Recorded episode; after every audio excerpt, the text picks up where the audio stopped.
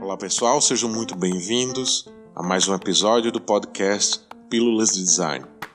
Hoje daremos uma pausa nas participações especiais e falaremos sobre um livro, mais uma dica de livro, que é o 101 Design Methods, ou 101 Métodos de Design, uma abordagem estruturada para impulsionar a inovação em sua organização.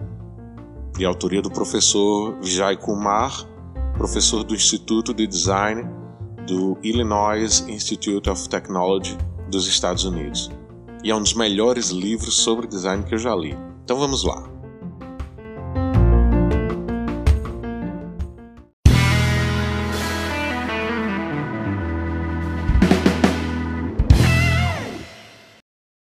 De acordo com o blog Trees for You, o autor, Vijay Kumar, frisa a necessidade de que se considere a não linearidade do processo de inovação, inclusive com a possibilidade de uso de ciclos repetitivos para solução e aprimoramento do problema que se quer resolver.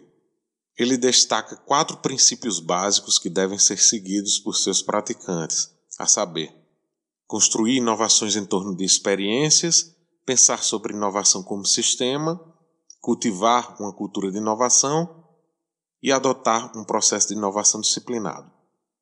Sobre este último ponto, conforme a Amazon Books, ao contrário de outros livros sobre o assunto, 101 Design Methods aborda a prática da criação de novos produtos, serviços e experiências do cliente como uma ciência em vez de uma arte, proporcionando um conjunto prático de ferramentas e métodos para o planejamento colaborativo e a definição de novos serviços e produtos bem-sucedidos. Segundo Vijay Kumar, tendo como base o próprio site do livro, existem sete modos distintos do processo de planejamento e desenvolvimento da inovação. Cada um desses modos tem seus próprios objetivos, métodos e atividades, que no livro são apresentados em capítulos separados. Então vamos a eles. O modo 1 um é o sense intent, ou seja, definir a intenção do projeto. É um momento para compreender o contexto que cerca o problema e direcionar o projeto. Analisamos todas as mudanças que estão ocorrendo nos negócios, tecnologia, sociedade, cultura, política e outros tópicos. Estudamos as tendências que podem afetar o tema do projeto e olhamos para os efeitos globais dessas mudanças.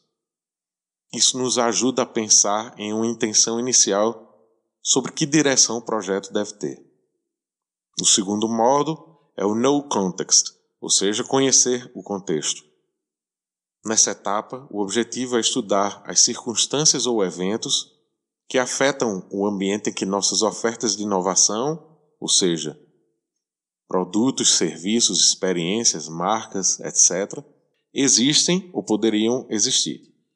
Prestamos atenção ao que está transformando nosso contexto de inovação, incluindo sociedade, meio ambiente, indústria, tecnologia, negócios, cultura, política e economia. O terceiro modo é o Know People, ou conhecer as pessoas. Nesse modo, nosso objetivo é entender as pessoas, os usuários stakeholders e suas interações com o que os cercam. Utilizamos métodos de pesquisa observacional e etnográfica para aprender sobre as pessoas de maneiras diferentes das entrevistas ou dos estudos em grupos focais. Um objetivo-chave neste modo é extrair os insights mais valiosos a partir de observações. Um insight aqui é definido como uma revelação ou aprendizado interessante que surge da interpretação do comportamento real das pessoas. O quarto modo é o frame insights, ou organizar os insights.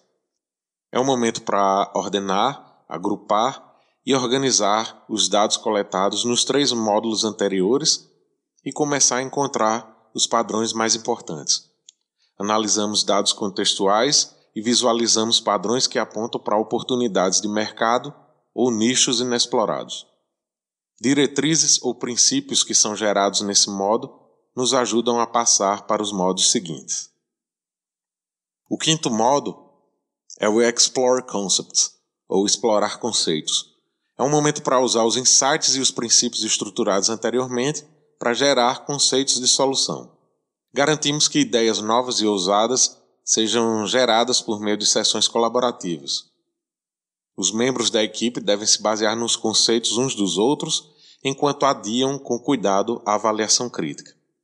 Além disso, ao basear nossos conceitos nos resultados dos modos anteriores, garantimos que os conceitos sejam defensáveis e fundamentados na realidade. Conceitos de produtos, serviços, comunicações, ambientes, marcas, modelos de negócios e outros são normalmente explorados nesse modo.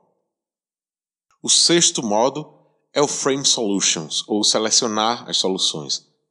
Significa construir as soluções, avaliar os conceitos identificar os que trazem maior valor. Os conceitos mais valiosos são combinados em sistemas de conceitos que funcionam bem juntos e reforçam o valor um do outro.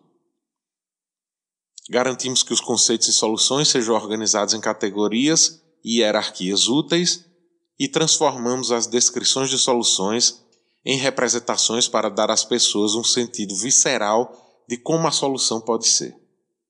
O último modo é o Realize Offerings, ou seja, realizar ofertas.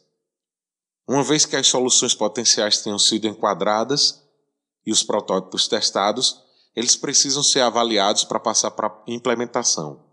Neste modo, asseguramos que as soluções sejam construídas intencionalmente em torno das experiências das pessoas e possam fornecer valor real. Também é importante garantir que essas soluções agreguem valor econômico às organizações que as produzem. Uma vez que tenhamos estabelecido soluções de alto valor, seguem-se os planos de implementação. Então, apesar de ser escrito em inglês e não possuir uma versão traduzida para o português, a obra tem linguagem acessível e muitos exemplos práticos, apresentando um bom caminho para se aplicar o design no desenvolvimento de inovações nos mais diversos cenários.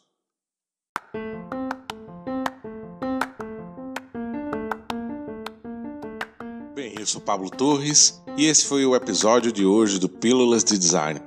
Espero que vocês tenham curtido. Convido vocês também a conferirem os perfis do Instagram designufcg e eu.pablotorres, além do canal do YouTube com as entrevistas completas que já estão lá publicadas. Até a próxima. Valeu!